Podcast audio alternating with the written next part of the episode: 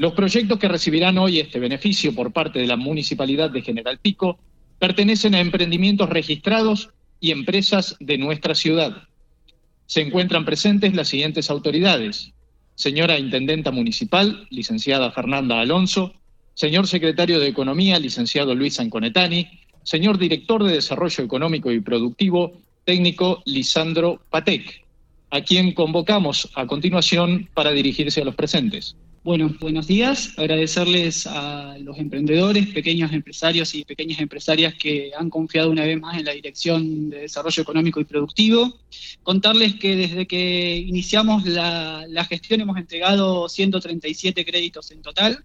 Eh, obviamente créditos que estaban destinados a la emergencia de comercios, que fueron 51, eh, más 30 créditos de la ley de descentralización y desde que se inició la ordenanza, digamos, el programa eh, para emprendimientos productivos, llevamos 239 créditos desde allá desde el año 2017. Eh, contarles que además eh, esta línea va a sufrir una, modificación que le ingresamos al Consejo Deliberante hace unos días, van a aparecer nuevas, nuevas líneas de créditos destinadas a mujeres activas, justamente, a mujeres emprendedoras, empresarias, a negocios sustentables y a jóvenes profesionales. ¿sí?